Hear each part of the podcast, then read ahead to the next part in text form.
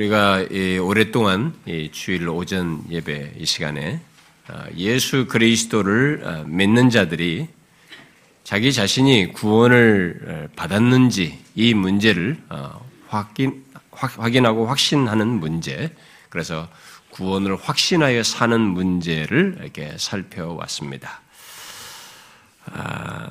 자신이 구원받지 않았는데도 교회를 다닌다는 것만으로 구원을 받았다고 생각하는 것도 문제이지만, 자신이 예수를 믿어 구원받은 것이 사실임에도 그것을 모르고 사는 것이나, 또 어떤 이유로든 현재적으로 자기가 예수를 믿는데 현재적으로 구원을 받았다는 확신 없이 살아가는 것 또한 그것으로 인해서 쉽게 요동하며 살 것이고, 신자인데도 그걸 못 누리는 것들이 많을 것이기 때문에 그것 또한 심각한 문제라고 할 수 있습니다. 그래서 성경은 예수 그리스도를 믿는 우리들에게 이 확신을 갖기를 권하고 있지요. 더욱 힘써 우리의 부르심과 택하심을 굳게 하라고 명하고 있는 것입니다.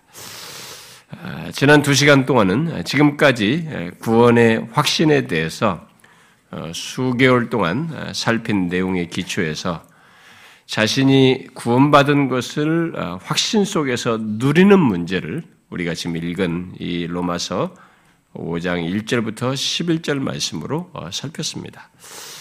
지난주에 그 중에서 이제 5장 5절부터 11절을 통해서 한 번에 좀 너무 많은 내용을 말해서 여러분들이 수용하기에 어려움이 있었을지는 모르겠어요. 그러나 제가 그 상세한 내용을 병행적으로 지금 마친 금요일 날에 했기 때문에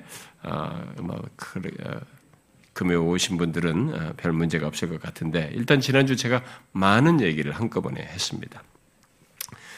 그래서 계속 이 로마서 5장 1절부터 11절에서 말하는 이 복들을, 이게 우리가 구원의 확신 속에서 누릴 것들로서 설명을 했습니다.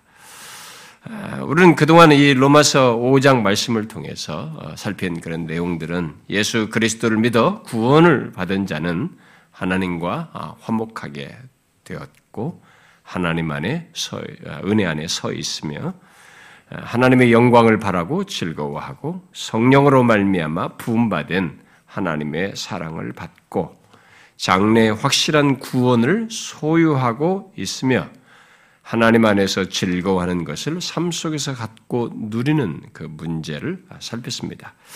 그 내용들은 우리들의 과거 문제가 이 죄와 죄책으로 해서 받아야 할 모든 조건, 그런 과거가 해결되고 또 그것 속에서 장차 최종적으로 이르게 될 그 미래의 구원이 확실하다고 하는 것, 그래서 그런 미래의 구원을 소유한 자로서 현재를 살고 있다는 것, 그것도 그런 현재 그런 구원을 소유한 자로서 하나님의 사랑을 현재 시제로 받는 그런 관계와 대상으로서 존재하고 있고, 그래서 하나님 안에서 즐거워할 수 있는 자들이라고 하는 사실을 말함으로써 그런 확실한 구원을 갖고 누려 마땅함을 얘기를 했습니다. 그 모든 것은 진실로 예수 그리스도를 믿어 구원받은 자들에게 해당하는 것이고 실제로 있는 것들입니다. 그러나 안타깝게도 자신이 구원받은 것을 확신하지 못할 때는 그렇게 확실히 예수 믿는 자기 자신에게 있는 것조차도 풍성히 누리지 못하기 때문에 그것들은 확신 속에서 누리는 문제가 예수 믿는 사람에게는 사실상 꼭 있어야 할 것이고, 혹시 그렇지 않은 조건에 있으면 회복해서 가져야 할 모습이어서 지난 2주 동안에 그런 누림의 문제를 얘기했습니다. 자, 이제 이 시간은 우리들이 구원의 확신을 가지고 살며 살 때 그가 소유하여 드러내는 이 열매들을 지난 2주의 말씀에 연결해서 다시 본문을 통해 살피도록 하겠습니다. 구원의 확신에 대한 모든 내용에 대한 내용상의 연결은 오늘이 마지막입니다. 앞으로 한 2주 정도는 여기에 좀 첨가적으로 이런 확신 문제를 얘기했을 때 제기되는 문제나 혹시라도 여기 지금까지 말한 것에 해당되지 않는 어떤 케이스의 문제를, 케이스를 제가 여기 이런 내용을 했을 때 좀 덧붙이는 게 좋을 것 같아서 한 2주 정도 덧붙일까 합니다. 그것은 제가 이제 준비하면서 해봐야 되겠습니다만 현재적으로 제가 지금 메모상으로는 그렇게 할 계획이고요. 지금까지 쭉 살펴왔던 시간상으로 거의 1년 가까이 됐을 겁니다. 오늘이 33번째니까 33주 동안에 살펴왔던 이 구원의 확신에 대한 내용은 오늘 실제인 내용은 오늘 마지막으로 살피도록 하겠습니다. 자, 우리가 이미 여기 5장 1절부터 11절을 통해서 살폈듯이 믿음으로 의롭다함을 받은 우리, 예수 믿는 우리들이죠. 예수 그리스도를 믿어 구원을 받은 우리로 말하는 이 그리스도인들은 지난 2주 동안에 살핀 대로 우리에게 있는 여러 가지 사실들을 소유하고 있어서 그것을 숨겨놓는 것도 아니고 감출 수 있는 것도 아니고 마땅히 누려야 합니다.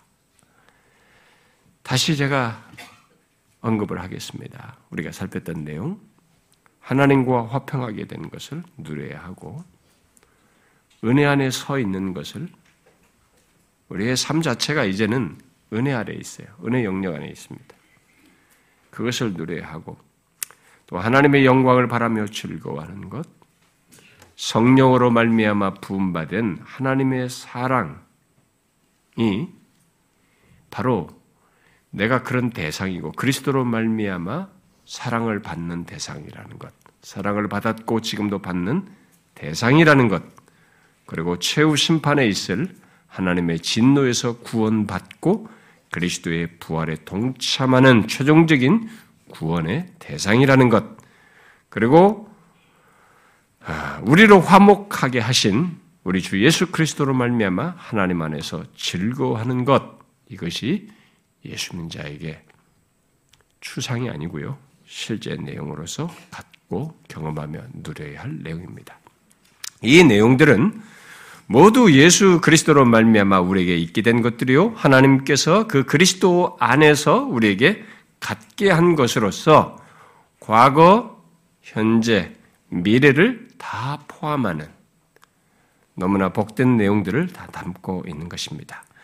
그런데 그 모든 것은 우리의 무엇에 의한 것이 아니라 전적으로 예수 그리스도로 말미암아 하나님께서 우리에게 주시어 갖게 한 것들임을 여기 5장 1절부터 11절은 계속 얘기합니다.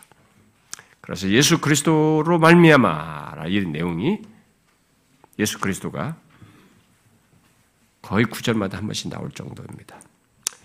자, 그런데 우리가 여기서 살필 내용은 우리에게 주신 그 복들은, 그렇게 하나님으로부터 그리스도 안에서 갖게 한 이런 복들은 단순히 소유하는 것이 아니고 현재 누리는 것이고, 그래서 이렇게 소유하여서 누리는 것으로 인해서 열매로 드러날 어떤 것들을 담고 있다는 것을 말해줍니다. 그 내용들은, 우리가 살폈던 내용들은. 그러니까 그렇게 확실한 구원을 소유하여 누리는 것 속에서 갖는 열매, 곧 확신의 열매 또한 이 내용은 말해주고 있다는 것입니다. 이 열매는 구원의 확신을 갖게 될 때에 자연스럽게 드러내는 것들입니다. 그 열매는 궁극적으로 하나님의 이름과 영광을 드러내고, 지난주 말씀 서두에 말했다시피 확신을 가지고 사는 자신으로 인해서 자기 자신이 그것을 소유한 것의 복됨과 이런 것들을 누리는 것 정도를 넘어서서 다른 사람들에게까지, 결국 이 세상을 향해서까지 증거하는 것이 되기도 합니다. 그래서 예수를 믿는데, 그래서 만일 이렇게 예수를 믿는데 확신이 없어서 눈에 보이는 현실에 따라 세상 사람들과 똑같이 이렇게 반응하면서 산다면, 오히려 그를 통해서 부정적인 의문이 생기겠죠. 야, 기독교에서 말하는 구원이 그거야? 네가 보여주는 게 기독교에서 말하는 구원이냐? 그게 기독교 신앙이냐? 아니, 기독교 자체가 이렇게 의문스러워지는 그런 부정적 영향을 드러낼 수도 있겠죠. 물론 그들의 이제 그런 판단과 반응은 예수 믿는 자들에게 확신이 있는지 없는지 또 그가 가진 확신이 무엇 때문인지 등은 알지 못하죠. 그렇지만은 확신이 있어서 확신이 있는 것과 확신이 없는 것 사이는 외부 사람도 어떤 식으로든 그렇게 확신이 있고 없고 그래서 확신의 열매가 풍성히 있는 것과 없는 것으로 인한 반응은 이해는 생길 수 있는 것이죠. 어떤 식으로든 달라질 수 있는 거죠. 반응이.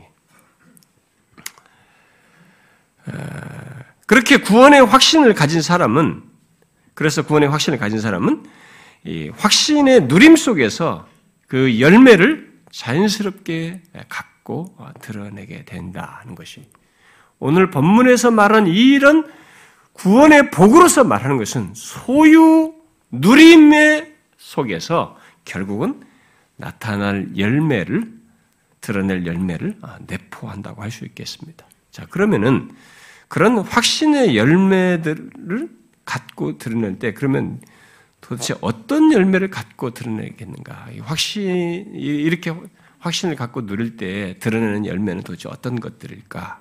예? 여러분 한번 생각해 보십시오. 구원의 확신을 갖게 될 때 자신 안에 갖고 드러내는 그런 열매들이 어떤 것일까요? 사람들에게 드러날 때도 그렇고. 우리는 오늘 본문에서 그런 열매들에 대한 힌트가 될 어떤 내용들을 보게 됩니다. 그것들은 힌트가 될 내용들은 바로 믿음, 화평, 화평은 평화, 평강 번역 똑같이죠. 소망, 사랑, 하나님 안에서 즐거워함 또는 기뻐하고 자랑하는 것, 뭐 이런 쪽의 내용이죠. 이런 내용들. 물론 이 내용들은 모두 이미 살펴 아는 바대로 하나님으로부터 기인한 것들이요. 하나님과의 관계 속에서 갖는 것들이며 예수 그리스도의 피, 곧 그의 죽으심으로 말미암은 것이고 성령으로 말미암은 것이라고 말하고 있습니다. 그래, 실제로 그렇습니다. 그러나 확신을 갖게 하는 이것들은 또한 확신의 열매와 연관된 것들입니다. 먼저 1절과 2절에서 우리는 믿음으로 의롭다함을 얻고 믿음으로 서 있다라고 할 때의 그 믿음이 에베소서 2장 말씀대로 하나님의 선물이지만 그 믿음은 확신 속에서 더욱 역동성을 갖는 거예요. 구원 얻는 믿음으로 끝나질 않습니다. 구원 얻는 믿음에서 이것은 역사하는 믿음으로 더 역동적인 삶의 증거와 생기 넘치는 순종으로 나타나는 믿음이라는 것을 우리가 잘 알고 있습니다. 또 화평 또는 평강도 1절 하반절에서 하나님과의 화평으로서 하나님과의 관계 속에서 객관적으로 화평하게 되는 것이지만 우리는 그 하나님과의 화평으로 인해서 하나님의 평화 또는 하나님의 평강을 우리들이 주관적으로 갖고 경험할 수 있는 것으로 연결되어 있습니다. 또 소망도 우리를 부끄럽게 하지 않는, 곧 실망시키지 않는 확실한 소망, 곧 성령으로 말미암아서 소망을 갖게 되는 소망을 말하지만 환난 중에도 그 소망을 가지고 사는 것이 있는 거죠. 예. 소망이 넘쳐났을 때의 그 소망은 더 풍성하여서 넘쳐나서 그래서 나중에 제가 인용하겠습니다만 넘쳐나서 갖는 그 문제가 있는 것입니다. 또 사랑도 5절과 8절에서 말하는 바대로 성령으로 말미암아 부어진 하나님의 사랑이요 그리스도의 죽으심으로 확증하신 하나님의 사랑이지만 그 사랑에 대한 기꺼운 반응은 우리에게 또 있는 것입니다. 그리고 즐거워함 또는 기뻐서 자랑하는 것 또한 이 기쁨 또는 기쁨도 우리를 화목하게 하신 그리스도로 말미암아 알고 갖게 되는 것이지만 그런 근거와 내용 속에서 우리들의 삶 속에서 갖는 즐거움, 자랑, 기쁨이 있는 것입니다. 분명히 그 모든 것들은 하나님과의 관계 속에서 그리스도로 말미암아 또 성령으로 말미암아 갖는 것들이지만 그것들은 우리의 존재와 삶 속에서 또한 드러나는 것들입니다. 결국 열매로 드러날 수 있는 것들이라는 것입니다. 물론 그것의 열매는 확신이 없는 사람들에게는 미미할 수 있어요. 믿음이 있어도 이 믿음의 역동성과 거기서 순종의 풍성, 기꺼움 이런 것들이 미미할 수 있습니다. 그러나 확신이 있는 사람에게는 선명하고 풍성한 것입니다. 더욱 더 점진적으로 더 선명성을 드러내겠죠. 그러면 어떤 식으로 드러나겠습니까? 본문에서 말하는 것들과 관련해서 먼저 생각을 해보십시오. 먼저 믿음을 한번 생각해봐요. 자, 구원이 확실함을 알고 누리는 사람에게 믿음은 어떻겠습니까? 더욱 생기와 생명력을 가진 믿음으로 기꺼이 순종하는 것으로 드러날 것입니다. 구원 얻는 믿음 정도, 구원을 얻을 때 그 믿음이 그것으로만 소장되고 있는 게 소유되는 것이 아니라 이 믿음이 구원의 확신 속에서 확신을 가진 사람들에게 있어서의 믿음은 생기와 생명력을 갖는 거죠. 그래서 믿음으로 기꺼이 순종하는 이런 모습으로 드러나게 되죠. 또 하나님과의 하나님과의 평화로 인해서 시련과 어려움 속에서 하나님의 평강을 맛보며 사는 것을 우리가 확신인 사람은 풍성히 경험할 것입니다. 또 그는 항상 삶 속에서 소망을 잃지 않고 사는 것, 아니 소망이 넘쳐서 사는 것을 열매로 가질 것이죠. 심지어 환난 중에도 확신인 사람은 그렇습니다. 또 성령으로 말미암아 부음받은 하나님의 사랑, 그리스도 안에서 확증된 사랑을 받은 자로서 또 여전히 그 사랑의 대상인 것으로 인해서 그 하나님의 사랑에 감격하여 감사하고 자신 또한 그 하나님을 사랑하고 다른 사람을 사랑하는 것으로 열매를 드러낼 것입니다. 또 자신의 존재와 삶이 하나님 안에 있다는 것, 특히 과거와 현재와 미래가 하나님 안에서 확실하다는 것으로 인해서 하나님 안에서 즐거워하는 삶을 갖고 드러내는 것으로 이 확신을 가진 사람은 그런 부분에서 열매로 드러낼 것입니다.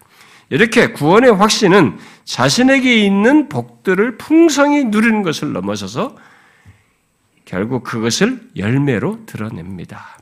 이런 내용들을 바울은 제가 오늘 처음에 읽었을 때 좀 같이 읽었으면 좋았을 것인데 한번 뒤에 좀 보시겠습니다. 여러분 로마서 15장을 보면은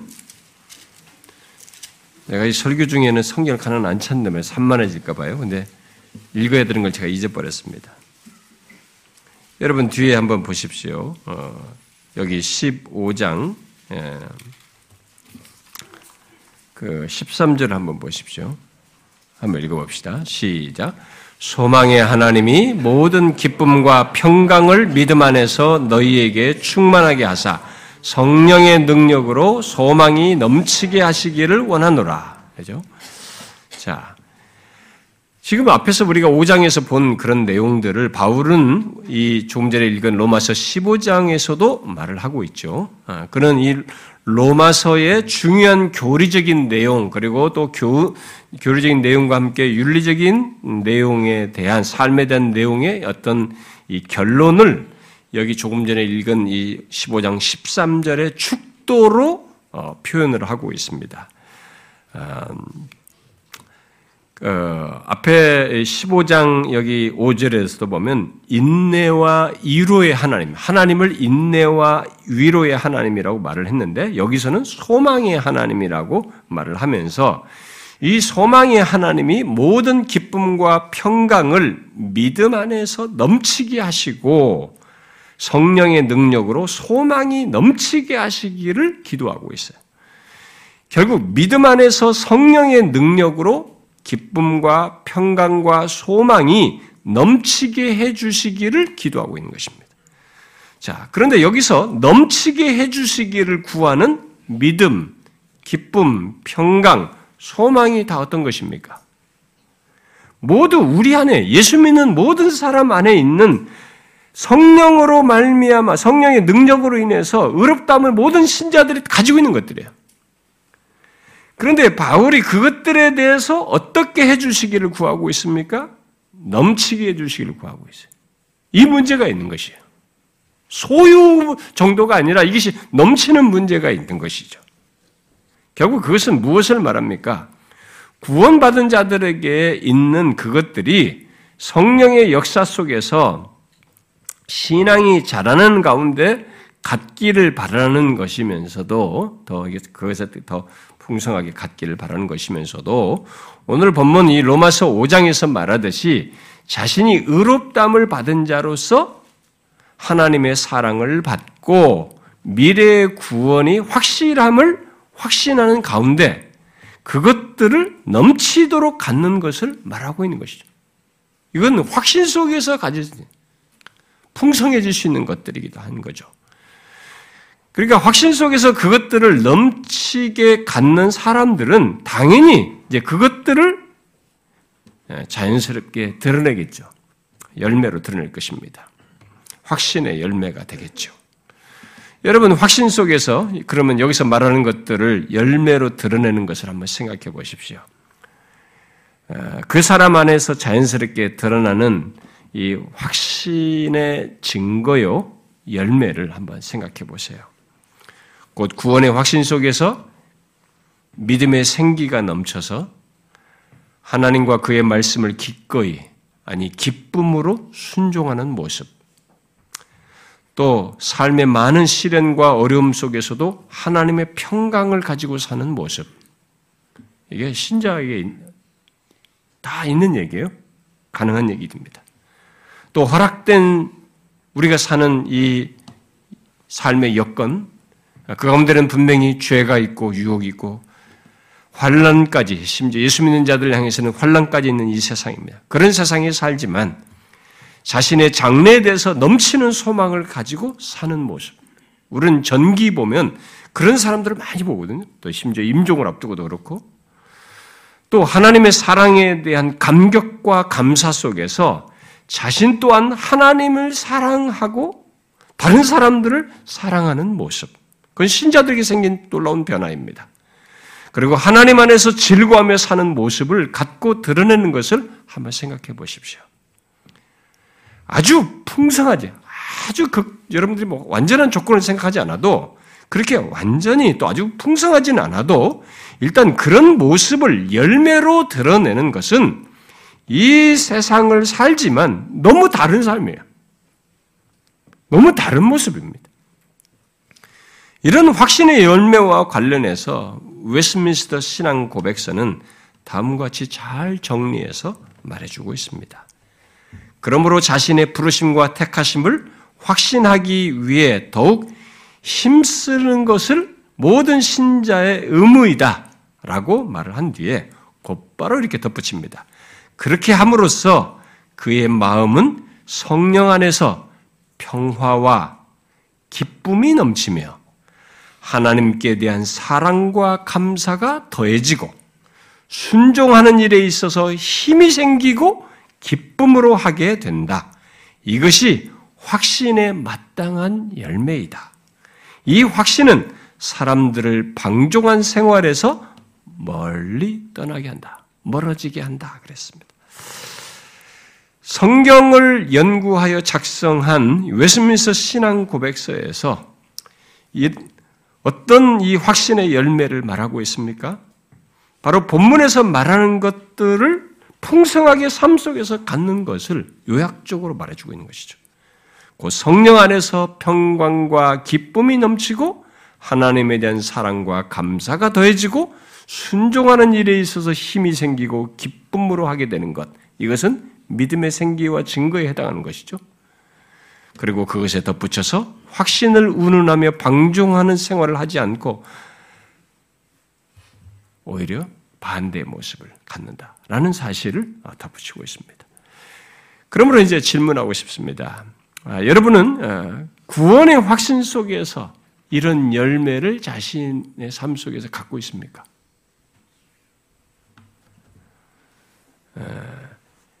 여러분 어떤 사람들은 이런 얘기를 하면 예수 믿는 게 진짜 어렵네요. 그렇게 예수 믿는 사람 어디 있겠나 이렇게 생각할지 모르겠습니다. 그것은 자기만 생각하는 겁니다. 자기 의지만 생각하는 것입니다. 구원의 생명은 그렇게 가벼운 것이 아닙니다. 그리스도로 말미암은 생명, 성령으로 거듭난 자의 생명은 그렇게 얄팍한 게 아니에요. 이건 감출 수 없는 것입니다.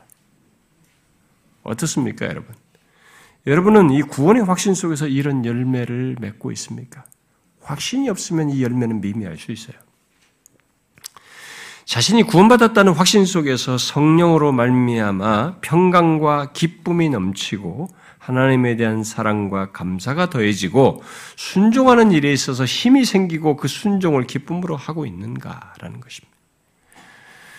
구원의 확신을 가진 사람은 이런 확신의 열매를 맺습니다. 가져요.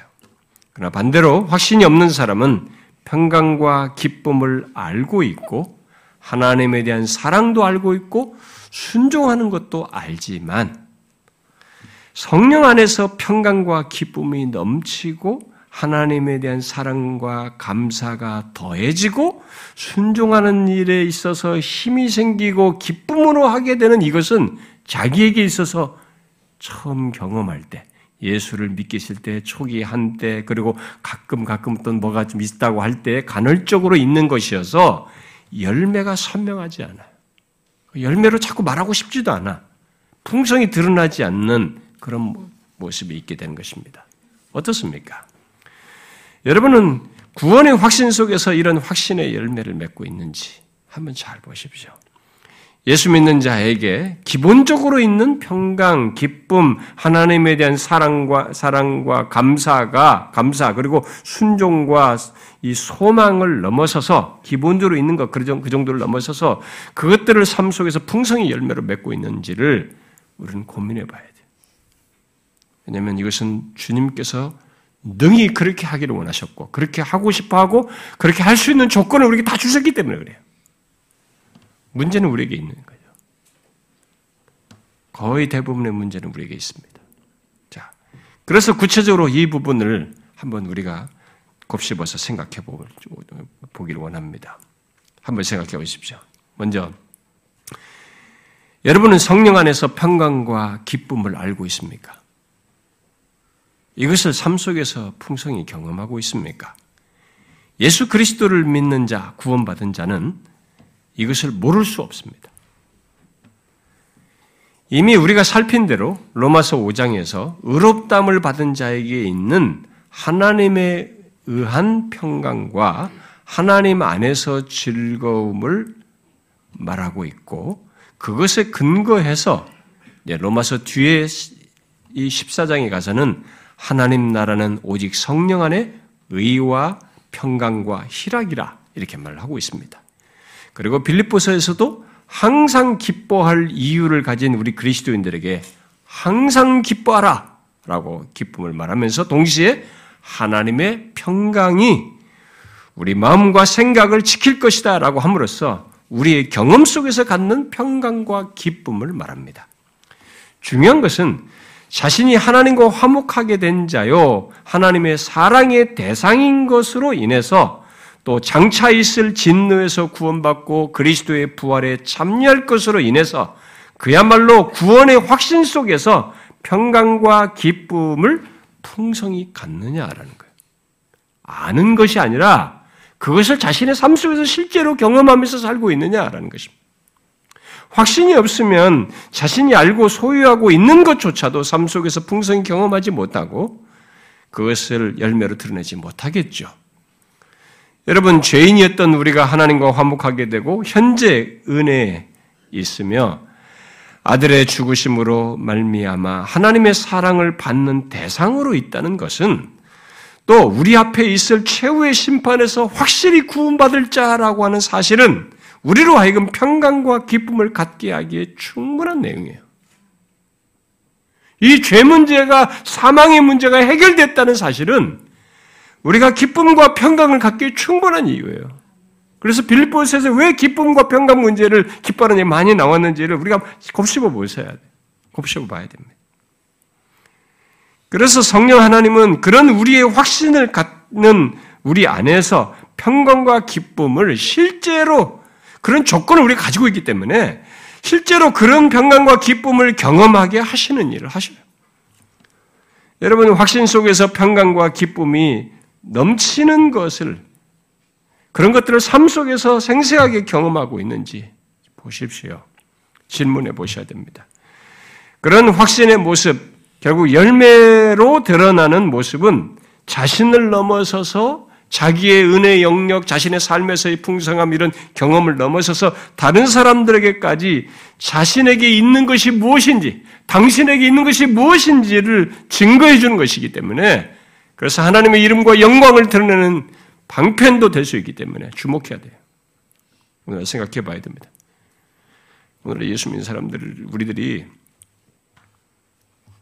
똑같이 예수 믿으면서 예수 안 믿는 사람과 똑같이 죽는 소리 하면서 살아가는 거예요. 아, 죽는 소리 할 수도 있죠. 그런 순간도 있어요. 그런 힘든데 우리는 기계가 아니기 때문에 힘든다는 것을 절규할 수도 있습니다. 얼마든지 하나님 앞에 할 수도 있어요. 근데 문제는 그게 삶이라는 거예요. 교회를 다니는데. 그리고 하나님 앞에 열심히 기도했더니 조금 문제가 해결되다. 그러면 할렐루야. 그 다음 말이에요. 성경이 말하는 기쁨과 평강, 이것을 지속적으로 가질 수도 있을 만큼의 강력한 근원, 더 무궁한 삶에 대해서는 너무 하찮게 여긴단 말이에요. 그래서 성경이 말한 이 기쁨과 평강을 알지 못하는 거예요. 구원의 확신 속에서 갖게 되는 나의 죄와 장래가 모든 것이 과거와 현재와 미래가 해결된 것 안에서 그리스도로 말미암아 견고한 기초 안에서 모든 것이 나의 죄와 사망이 해결된 것으로 인한 이 기쁨과 평강을 알지는 못하는 거예요. 그러니까 예수 믿어도 똑같이 산 사람과 똑같으니까 그 사람을 보고 누가 예수를 믿고 싶으며 네가 믿는 기독교가 뭐가 차이가 있는지 뭘 알겠어요? 자기가 알고 있는 무신론이나 이것이나 다른 이방 종교나 뭐가 차이 있겠습니까? 차이가 없죠. 구원의 확신이 없어서 그래요. 구원의 확신 속에서 이 열매가 있는 것이죠. 기쁨과 평강의 열매를. 우리에게 이미 있는 것이에요. 갖는 거예요. 예수 믿는 사람은 다 아는 얘기입니다. 알고 가지고 있는 거예요. 또 하나님의 사랑과 웨스민스에서 말한 그런 내용들과 연계해서 한번 생각해 보세요. 하나님의 사랑이, 하나님에 대한 사랑과 감사가 어떤지 한번 보십시오. 더해지는 것을 경험하고 있습니까? 예수 그리스도를 믿어 하나님의 사랑을 알아도 확신이 없으면 그런 경험과 삶을 풍성히 갖지 못할 거예요. 그러나 확신을 가진 사람은, 구원의 확신을 가진 사람은 자신이 어떤 구원을 받아서 현재 어떤 자가 되고 장차 그 구원의 종국이 어떻게 될 것인지를 알기 때문에, 특히 그 구원을 주시기 위해서 독생자를 보내셔서 죽게 하심으로 나타내신 하나님의 무한한 사랑으로 인해서 하나님에 대한 사랑과 감사가 더해지는 것을 경험하게 됩니다. 여러분들이 신앙생활 우리 여기서 같이 해오면서 자신의 구원이 모호했던 사람이 구원이 확고해지고 확신을 갖게 됐을 때 하나님께서 나를 향해 베푸신 사랑이 얼마나 큰지를, 자기가 어떤 조건에서 그렇게 구원받아서 받은 사랑이 어떠한지, 지금도 사랑을 받고 있는지를 알게 될 때 여러분들에게 자연스럽게 생기는 반응이 무엇입니까? 하나님에 대한, 하나님의 그 사랑에 대한 반응이에요.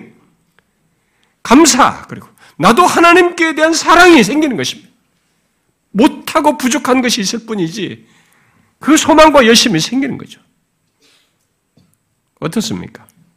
한때 하나님에 대한 사랑과 감사가 아니라 확신 속에서 계속되는 사랑, 계속 더해지는 사랑과 감사를 경험하고 있습니까?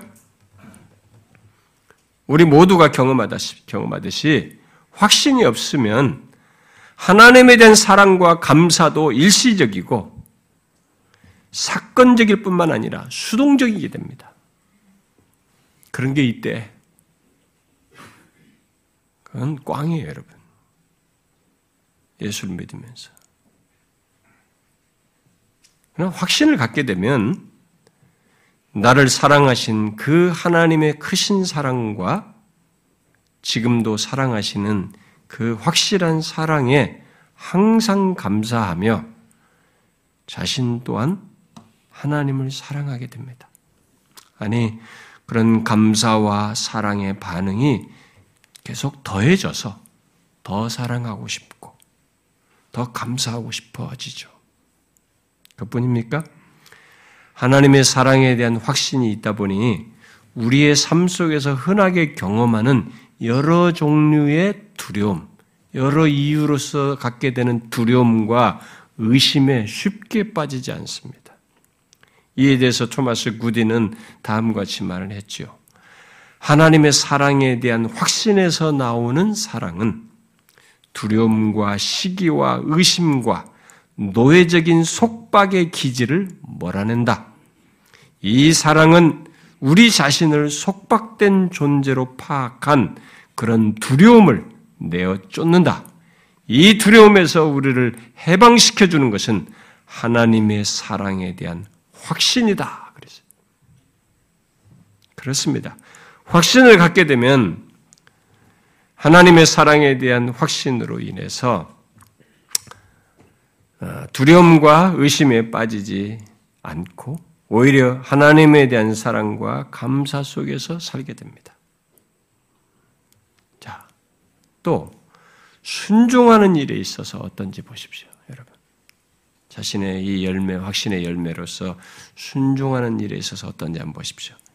기꺼이 순종하고 싶은 마음이 생기고 기쁨으로 하고 싶습니까? 여러분, 그것도 시들어져요, 어떤 사람들은. 하다 말다예요. 구원의 확신이 없으면은 일시적으로는 그러해도 그런 모습을 삶의 열매로 풍성히 갖지 못합니다. 근데 구원의 확신을 가진 사람은 순종하는 일이 자기가 받은 구원이 너무 크고 이 확신과 맞물린 내용들이 너무 자기에게 강력하다 보니까 순종하는 것을 주저하질 않아요. 순종하는 일에 있어서 진짜 힘이 생기고 그 순종을 기쁨으로 하는 모습을 갖습니다. 결국 열매로 드러내죠. 우리 모두가 알다시피 예수 믿는 자는 하나님과 그의 말씀에 순종하게 됩니다. 그것이 없으면 신자가 아니죠. 다 가져요.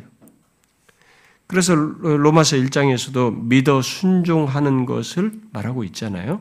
그게 예수 믿으면 다 있는 거예요. 가질 수밖에 없어요. 그런데 확신이 없으면 그 믿음의 순종도 시들어지고 수동적이 돼요. 그래서 교회 보면은 이게 믿어 순종하는 게 시들어지는 사람들이 있거든요. 그리고 확신이 없게 될 때는 죄와 연결되고 다 있기 때문에 어떤 다 연유가 있는 거죠. 그런 것들이. 우리는 그런 맥락에서 오늘날 교회 다니는 사람들을 볼 필요가 있어요.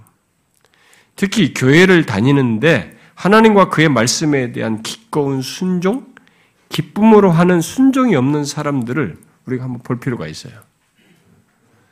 우리는 그런 그 원인을 여러 가지로 설명할 수 있겠지만 정녕 예수 그리스도를 믿음에도 곧 순종할 이유를 알고 그러하고 있는데도 그런 생기와 기쁨의 순종을 갖고 있지 않다면 그 중대한 이유 중 하나는 확신이 없기 때문이에요. 우리는 오순절 성령 강림 이후에 확신에 찬 사도들이 자신들을 박해하는 상황에서 주님의 말씀을 담대함과 기꺼움 속에서 순종하는 것을 보게 됩니다. 베드로와 사도들은 자신을 박해하는 자들을 향해서 사람보다 하나님께 순종하는 것이 마땅하니라 라고 하면서 담대히 예수 그리스도를 증거했습니다. 그리고 그런 그들을 채찍질하면서 예수의 이름으로 말하는 것을 금하고 놓아주었을 때 그 사도들은 사도행전 5장에 기록된 대로 그 이름을 위하여, 바로 예수의 이름을 위하여 능력받는 일에 합당한 자로 여기심을 기뻐하면서 공의 앞을 떠났습니다. 여러분, 이런 힘 있는 순종과 기쁨의 순종이 어떻게 가능할까요? 이게 무슨 종교를 이념처럼 해서 가져가지고 하는 것일까요? 이단들과 사이비 종교들이 그렇게 만듭니다. 어떤 종교적 지식을 가르쳐가지고 그것을 올가매죠. 이렇게 해야 이렇게 한다. 그래서 율법주의적인 이 행동으로 칵칵 묶어서 그런 교를 가르쳐가지고 거기에 행동에 매이게 하죠. 근데 성경의 기독교는 끝없이 우리 양심의 인격이 호소하거든요. 그러니까 인격적인 반응 속에서 하는 것이에요. 성령에 의한 정상적인 우리 신앙생활은. 그런데 그렇게 자발적이고 기꺼운 인격적인 반응 속에서 힘있는 순종과 이 기쁨의 순종이 도대체 어떻게 가능합니까, 여러분? 그런 게 인격적인 반응으로서 하는 것이 도대체 어떻게 가능해요? 물론 구원받았기에 가능한 것이죠. 그런데 성령께서 그 사람 안에서 자신이 역사하시며 감동하시기에 가능한 것입니다. 이런 일이 사실은 구원을 받고 성령께서 그 사람 안에서 역사하기 때문에 가능한 것이죠. 그런데 구원받은 자는 여러분 잘 보시면 모두 그러한가라는 거예요. 당연히 누구나 예수를 믿은 사람이면 구원을 받고 성령이 감화감동하시면 다 그럴 수 있는데 그 예수 믿는 사람이라고 모두가 다 그렇게 힘 있는 순종과 기쁨의 순종을 하느냐라는 거죠. 지속적으로 특히. 아니에요. 일단 구원의 확신을 갖고 있지 않으면 그런 힘 있는 순종과 기쁨의 순종의 열매를 풍성히 맺지 못해요. 그런 때가 있을 뿐이지 그런 상태에서는 확신이 없는 상태에서는 그렇지 못한 모습을 갖게 되는 것입니다. 내가 죄사함을 받고 의롭다함을 받아 하나님과 화목하게 되었다는 것, 하나님의 사랑을 받는 자라는 확신을 갖게 될 때, 그런 확신 속에 있을 때 진실로 그런 힘 있는 순종과 기쁨의 순종을 갖게 되는 것입니다. 존 오웬이라는 사람이 이와 관련해서 다음과 같이 말했어요. 복음적 확신은 이런 말은 복음적 확신이라는 것은 성경에 기초한 확신을 말하겠습니다. 확신은 즐거움으로 순종하게 되면 우리가 하나님을 향해 행하는 의무들을 사랑으로 감당하게 된다.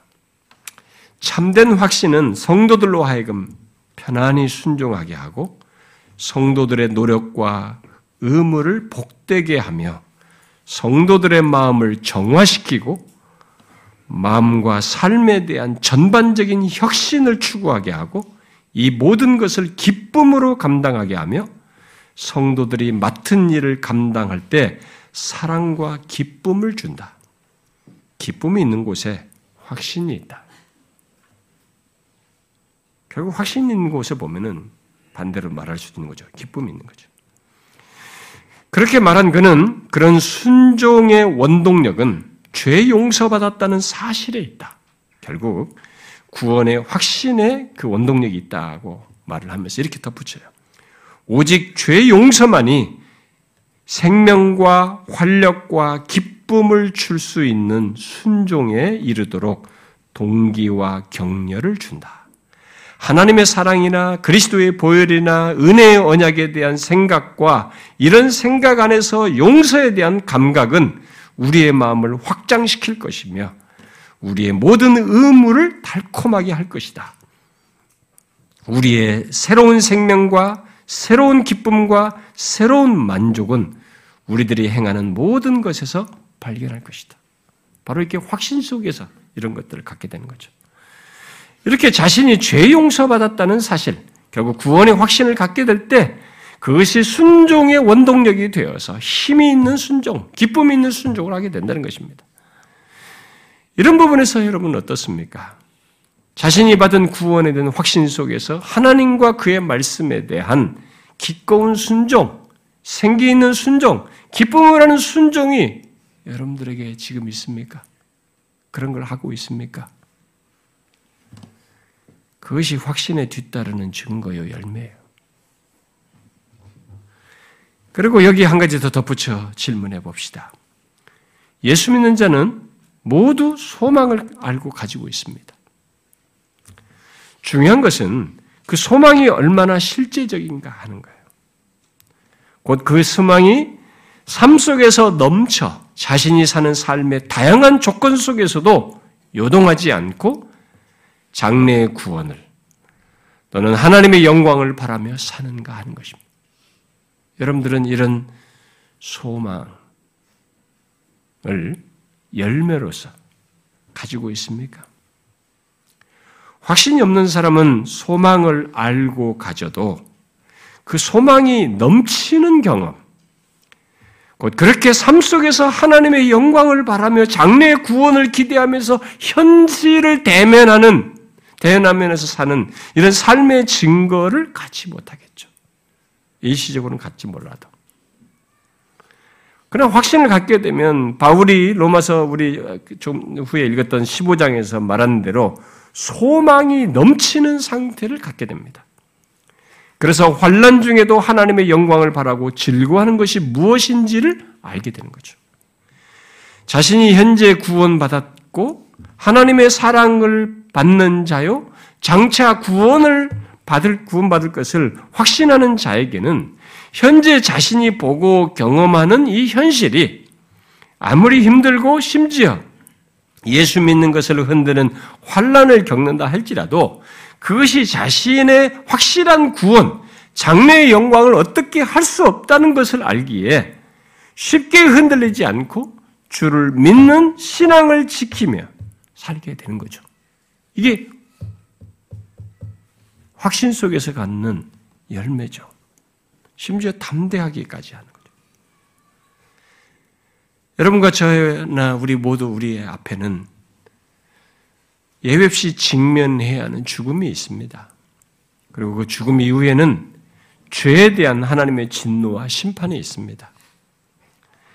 그런데 이 부분에 있어서 구원의 확신이 없는 사람은 장래의 심판에서 구원받았다는 것을 성경을 통해서 알고 처음에 한때 그런 걸 믿었었음에도 불구하고 자기 앞에 그런 것들에 대해서 다시 심각하게 제기될 때마다 흔들려요. 요동합니다.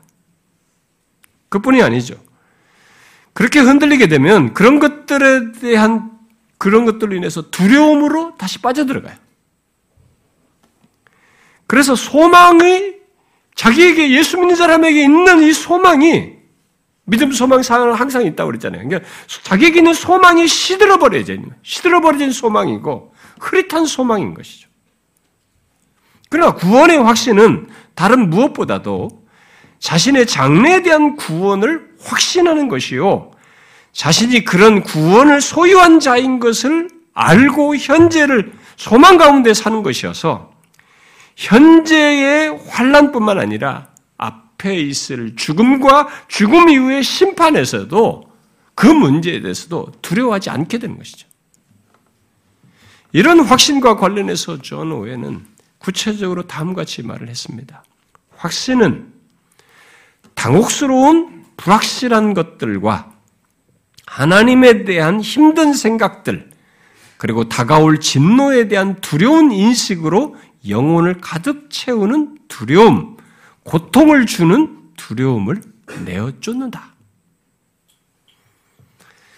또 확신은 영혼에 나타날 영광을 바라보며 기대하게 하고 은밀하게 영혼을 불러서 일으키며 영혼을 살려 고통과 시련과 시험 속에서 넘어지지 않게 한다. 이 확신은 부끄럽게 하지 않는 소망이며 영혼을 결코 실망시키지 않는다. 확신의 뿌리가 있는 곳에 소망의 열매가 있다. 확신인 사람은 이 소망의 열매를 갖는 것이죠. 그리고는 자신이 죄 용서받았다는 확신, 곧 구원의 확신을 가진 사람은 죽음을 초월하는 모습까지 열매로 가질 수 있다는 사실을 말하면서 이렇게 덧붙였어요. 죽음은 죽음을 넘어 한 발자국도 바라보지 못하는 사람에게 모든 것 중에 가장 두려운 것으로 평가된다. 그러나 죽음은 죽음을 넘어 계속되는 영원을 바라보는 사람에게는, 결국 소망을 가진 사람이죠, 그런 사람들에게는 아무것도 아니다. 구원의 확신 속에서 소망을 가진 사람들에게는 이 죽음은 그 너머의 영혼을 바라보기 때문에 아무것도 아닌 것이 된다는 말입니다. 근데 우리가 이렇게 이런 내용을 같이 들어도 진짜 죽는다 할 때는 이 국면이 다르거든요. 진짜 두려움이 밀려온단 말이에요. 근데 확신 있는 사람들은 일시적 동료는 혹시 정신세계에서 있을지 모르지만 그건 너머에 계속되는 영혼을 바라보기 때문에 이 죽음은 아무것도 아니다라는 것을 갖게 되는 거죠. 소망의 열매를 그렇게 맺는 거죠. 그것은 굉장한, 이 세상을 향한 굉장한 메시지예요. 그렇게 못 죽어도, 예수 믿는 사람이 그렇게 못 죽어도 구원에는 뭐 큰 문제가 없겠지만 확신 속에서 그렇게 죽음을 대면하고 반응하는 것은 굉장한 메시지죠. 여러분은 어떻습니까? 죽음과 심판에 대한 두려움을 넘어 하나님 안에서 갖는 영원, 곧 영원한 참 생명을 확신 속에서 보면서 살고 있습니까? 그것은 오연의 말대로 구원의 확신 속에서 갖는 열매입니다. 이런 면에서 볼 때 로마서 15장의 바울의 기도, 곧 구원의 확신 속에서 소망이 넘치는 것이 얼마나 중요하고 실제적이며 현실적인지를 생각하게 됩니다. 그런데 우리가 확신의 열매로 덧붙여서 생각할 또 한 가지 사실이 있어요. 그것은 기도에 대한 확신 속에서 사는 것입니다. 이 확신의 열매로서 우리가 생각할 수 있는 것 중 하나는, 확신 있는 사람은 이 기도 속에서도 어떤 확신을 가짐으로써 증거와 열매를 드러낸다는 것입니다.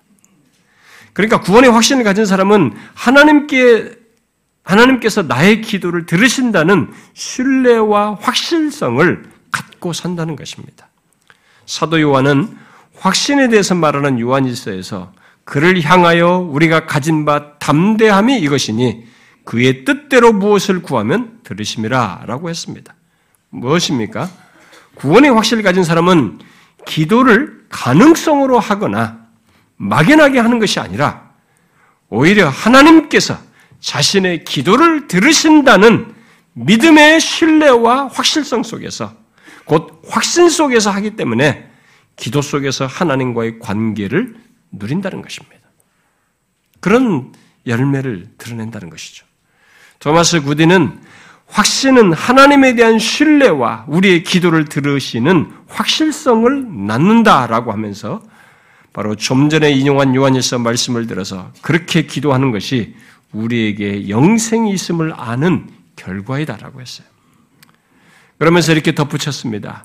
하나님이 우리를 용납하셨다는 사실을 의심하게 되면 하나님이 우리 기도를 들으시는지도 의심하게 된다. 자, 확신이 없어서 하나님께서 내 기도를 용납하시고 나를 받아주신다는 것이 없으면 이거 어떻게 되겠어요? 하나님이 우리 기도를 들으실지 안 될지 이게 의심도 가기 때문에 이게 정말 가능성처럼 기도를 하고 말아버리는 거예요. 그러니까 자기도 그런 확신이 없다 보니까 기도해놓고도 그 다음을 기대를 안 해요. 그러니까 어떤 결과를 가지고 이제는 시비를 거는 거죠. 뭐 하나님은 죽었네, 어쩌네, 하나님은 산자가 아니네, 없네, 있네, 이렇게 하는 것이죠. 확신이 없으면 그런 식으로 기도하게 되는 거죠. 그것은 구원받은 자답지 않은 것입니다. 구원받은 자는 하나님께서 자신의 기도를 들으신다는 것을 알고 신뢰 속에서 하나님께 기도한 것입니다. 그런데 그런 기도를 어떤 조건에서 하는가 하게 됩니까? 내가 구원받아 하나님과 영원한 관계를 가졌다는 것, 하나님과 화목한 자요, 하나님 앞에 담대히 나갈 수 있는 자요, 하나님의 사랑을 받는 자라는 것, 바로 하나님의 자녀라는 확신 속에 사는 거죠. 그러나 이것은 우리 일상적인 삶과 관련되어 있고 가장 흔한 신앙 행위와 관련된 것이어서 가벼운 문제가 아니에요. 그래서 여러분들이 한번 보세요. 여러분들이 기도할 때 어떤 조건에서 기도합니까? 한번 잘 보세요.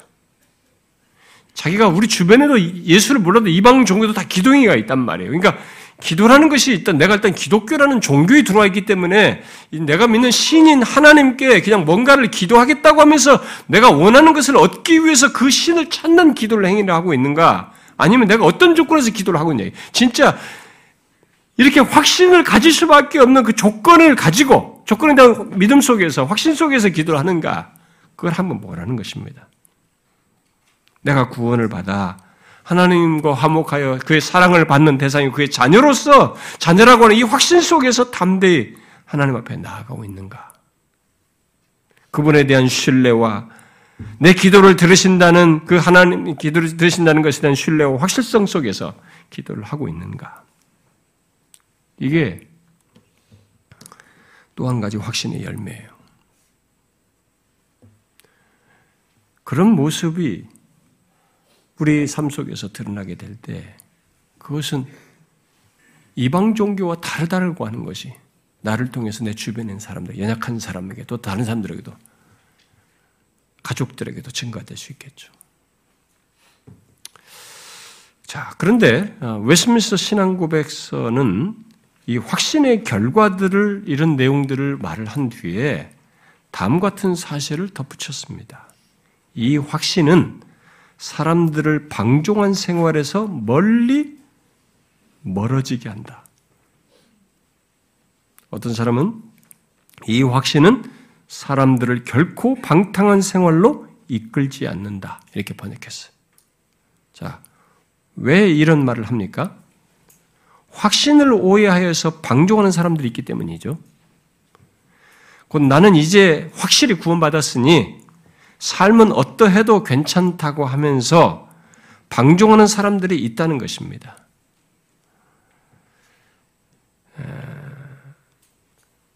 구원의 확신을 가지려면, 그러니까 정말 구원의 확신을 이제 가지면은 방종해도 괜찮을까? 우리는 이 질문을 이 웨스민스터 신앙 고백서를 통해서 한번 제기해봐야 되겠죠. 어떻습니까? 여러분 정말 구원의 확실하다, 내가 구원이 확실하다라는 이 확신을 가지면 방종해도 괜찮을까요? 그렇게 살아도 뭐 아무 문제가 없다라고 하면서 그냥 살면 될까요?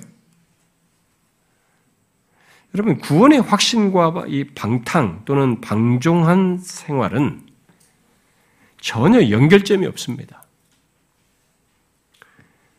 유아적 신자들이 무지하여서 그런 생각을 잠시 할지는 모르겠어요.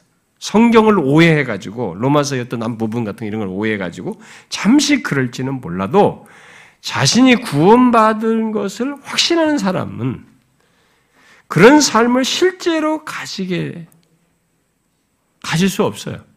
그 사람 안에 있는 성령 때문에 그 사람 안에 계신 신자에게 있는 성령 때문에 그럴 수가 없습니다. 이런 오해와 관련해서 로버트 쇼라는 사람이 이 웨스민스터 신앙고백서의 이런 내용을 이렇게 다음과 같이 해설을 했어요. 확신은 신자로 하여금 죄를 마음껏 저지르도록 부추기지 않고 오히려 열심히 거룩함을 추구하도록 독려한다. 확신을 가졌다고 자랑하면서 고의로 죄를 짓는 사람은 거짓 신자밖에 없다. 하나님의 모든 계명과 규례 안에서 흠없이 행하지 않으면 참된 확신을 갖거나 유지할 수 없다. 사도들은 이구동성으로 구원의 확신의 참된 특성이 거룩함을 추구하는 데 있다고 강조한다. 그러면서 성경구절을 덧붙입니다. 그렇습니다. 구원의 확신은 그 놀라운 구원이 어떻게 있게 되었고 그 구원을 소유한 자 안에서 역사하시는 거룩한 성령 하나님으로 인해서 이 방종이 허용이 안 돼요. 한 것이 너무 고통스러워요. 확신인 사람에게는 더 힘듭니다. 어정쩡히 확신이 없는 상태는 이게 패스가 쉽게 될 수 있을지 모르지만 확신인 사람에게는 그게 더 힘들어요. 만일 자신의 구원이 확실하다는 것을 믿고 고의로 방종하는 삶을 산다면 그것은 이 쇼 말대로 거짓 신자의 모습이에요. 구원이 확실한 사람은 그와 정반대입니다. 그는 현재 자신에게 있게 된 구원으로 인해서 더욱 그리스도를 닮고 싶다 하고 더 하나님을 사랑하고 싶어 하고 최종 구원에 이르기까지 거룩함을 이루고 싶어요. 그러나 예나 지금이나 우리 현실 속에는 그렇게 오해하는 사람들이 있어요. 그리고 실제로 그런 생각들을 그런 사람들을 이렇게 보게 될 때, 아마 이제 현실 속에 보면 그렇게 오해해가지고 그렇게 방종하는 사람들이 현실 속에 있고 또 있을 것을 예상해서 그렇게 구원의 확신은 방종을 야기시킨다라고 주장하는 주장들이 있었고 가르침들이 있어 왔습니다만, 가톨릭도 그랬어요. 가톨릭은 우리 개혁교에서 말하는 이 칭의 교리 같은 것을 부정했던 거죠. 오직 믿음이라고 하지 말아라. 왜냐하면 이렇게 하면은 방종한다. 그렇게 구원받았다고. 이미 다 구원받았는데 하면서 방종할 것이다라고. 근데 그것은 성경이 구원에 대한 실체를 너무 모르고 인간을 너무 염려한 것이죠. 이와 관련해서 이 토마스 구디라는 사람이 이렇게 말했습니다. 속된 사람들은 이 확신교리가 사람들로 하여금 안심하고 더욱 담대하게 죄를 짓도록 만든다고 비방한다. 사람들이 천국에 들어갈 것이 확신하다면 그 확신으로 인해 제멋대로 살 것이라고 생각하기 때문이다. 그렇지 않다. 확신교리는 이와 정반대의 결과를 낳는다. 곧 사람으로 하여금 자신을 정결케 하도록 만든다.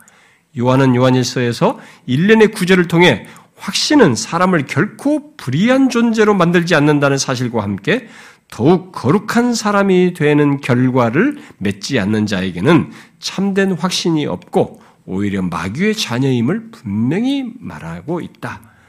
그렇다. 죄를 저지하는 데에 확신보다 더 큰 수단이 없다. 거꾸로예요. 이 사람들은 확신이 있으면 죄를 지은다고 하는데 이 사람은 정반대로 얘기하네요. 죄를 저지하는 데 확신보다 더 큰 수단이 없다. 그러므로 요한의 말에 따르면 저술 목적은 당신은 영생을 가지고 있음을 알도록 하는 것이며 죄를 짓지 않도록 하는 것이다. 그 요한일서를 쓸 때 확신을 말함으로써 죄를 짓지 않도록 하고자 하는 그 의도가 있었다는 거죠. 요한은 사람이 죄를 지었을 때 그 사람을 다시 회복해주고 죄악을 벗어버리도록 하는데 확신보다 더 신속한 방안이 없다고 말한다. 그래서 요한은 다음과 같이 쓴다. 너희로 죄를 범하지 않게 하려 함이라. 만일 누가 죄를 범하여도 아버지 앞에 우리에게 대언자가 있으니 곧 의로우신 예수 그리스도시라. 그는 우리의 죄를 위한 화목제물이니. 요한은 신자들에게 이 사실을 깊이 생각하고 믿으라고, 이 사실에 대한 확신을 유지하라고 명령한다. 그러면 다시 일어설 수 있게 된다고 말을 하는 것이다. 선지자가 다윗에게 죄 용서를 선언하자 다윗의 심장은 격동하며 아파하며 깨어지기 시작했다. 그러므로 사도 요한은 하나님이 신자들의 죄를 용서하실 것이라는 확신을 죄를 고백할 동기로 사용하고 있다. 동기로 말하고 있는 거죠. 1장 9절이. 사람은 자기가 뱉은 말 때문에 정죄받을 수도 있다고 여긴다면 죄를 고백하기를 질색한다. 그러나 죄 용서가 올 때는 마음껏 털어놓는다. 여러분 그렇지 않습니까? 용서받을 것이라는 확신이 없으면 어떻게 죄 고백을 담대히 마음껏 털어놓을 수 있습니까? 내가 용서받을 것이라는 확신이 있기 때문에 죄를 고백하는 거 아니에요? 이게 요한일서가 말하는 확신이 있도록 그들에게 알게 하고자 하는 목적 속에서 말하는 얘기네요. 거꾸로죠. 그래서 확신 있는 사람은 오히려 죄를 기피합니다. 방종하지 않죠. 어떻습니까? 여러분은 지금까지 말한 이 웨스민스터 신앙 고백서에서 말하는 확신의 열매와 관련된 이런 내용들과 오늘 본문에서 말하는 것들이 삶 속에서 열매로 갖고 있습니까? 이런 확신의 열매를 갖고 있습니까? 이 확신을 가진 사람은 확신을 누리고 살 뿐만 아니라 그런 자신의 증거와 열매로 자기 주변 사람들에게 또 세상을 향해 구원이 무엇이고 기독교 신앙이 무엇이며 더 나아가서 기독교 자체가 무엇인지까지 마치 1세기 성도들처럼 긍정적인 차원에서 의문을 불러일으킴으로써 선한 영향을 미치고 있을 것이며 주의 이름과 영광을 드러내는 통로로 쓰이고 있을 것입니다. 비록 다른 사람들과 똑같이 연약함과 결함이 있고 또 위기와 어려움 속에서 흔들리고 고민하고 갈등하고 당황하는 것이 있다 할지라도 그는 그것이 전부가 아니고 거기서 끝나거나 그런 감정적인 동요로 무너지지 않고 확신 속에서 갖는 그 열매로 인해서 그가 확신하는 그 구원이 도대체 무엇인지, 이 사람이 믿는 하나님이 어떤 분이신지, 이가 소유한 기독교가 무엇인지를 결국 증거하게 될 것이에요. 그러므로 여러분, 구원의 확신 속에서 사는 것, 곧 구원의 복들을 확신 속에서 누리며 맺는 열매들을 갖고 드러내는 것이 우리 개인의 복됨과 영적인 성숙을 넘어서서 주의 이름을 드러내고 복음 증거의 배경을 마련하게 되고 많은 사람들에게 기독교에 대해서 바르게 이해할 수 있도록 하는 통로가 되기 때문에 오늘날 예수 믿는 사람들은 어정쩡하게 예수 믿으면 안 되고 성경이 말하는 대로 자신이 구원을 받은 것이 어떤 구원인지 정확히 알고 이 구원의 놀라운 역사적 사실과 하나님께서 그리스도 안에서 행하신 이 분명한 증거 위에서 확신 속에서 살아야 해요. 이게 우리에게 주신 복이에요. 하나님께서 허락하신 것입니다. 예수 믿는 자라면 누구나 그래야 되는 것이죠. 그러므로 여러분, 정녕 예수를 믿거든 예수 그리스도께서 자신을 위해서 십자가에 달려 죽으시고 죄를 사하시며 구원하신 것이 사실인 것을 믿었고 지금까지 믿어왔거든 자신의 구원이 어떤 것으로도 흔들릴 수 없는 확고한 구원인 줄 알고 확신 속에서 사십시오. 확신 속에서 주어진 이 복들을 누림으로써 이 누리는 것이 결국 확신의 열매로 드러남으로써 저와 여러분을 통해서 기독교에 대해서 오해하고 복음에 대해서 오해하고 우리들이 믿는 신앙에 대해서 오해하는 이 현실 속에서 아니다고, 참된 구원은 이런 것이라고, 진실한 신앙은 이것이라고, 기독교는 이런 것이라고, 빛을 모르고 전망가 없는 이 세상에게 참 생명을 주는 유일한 하나님의 구원이 있는 종교라고 증거하는 통로로 저와 여러분이 쓰임받기를 원해요. 저와 여러분이 그러기를 바랍니다. 기도하겠습니다.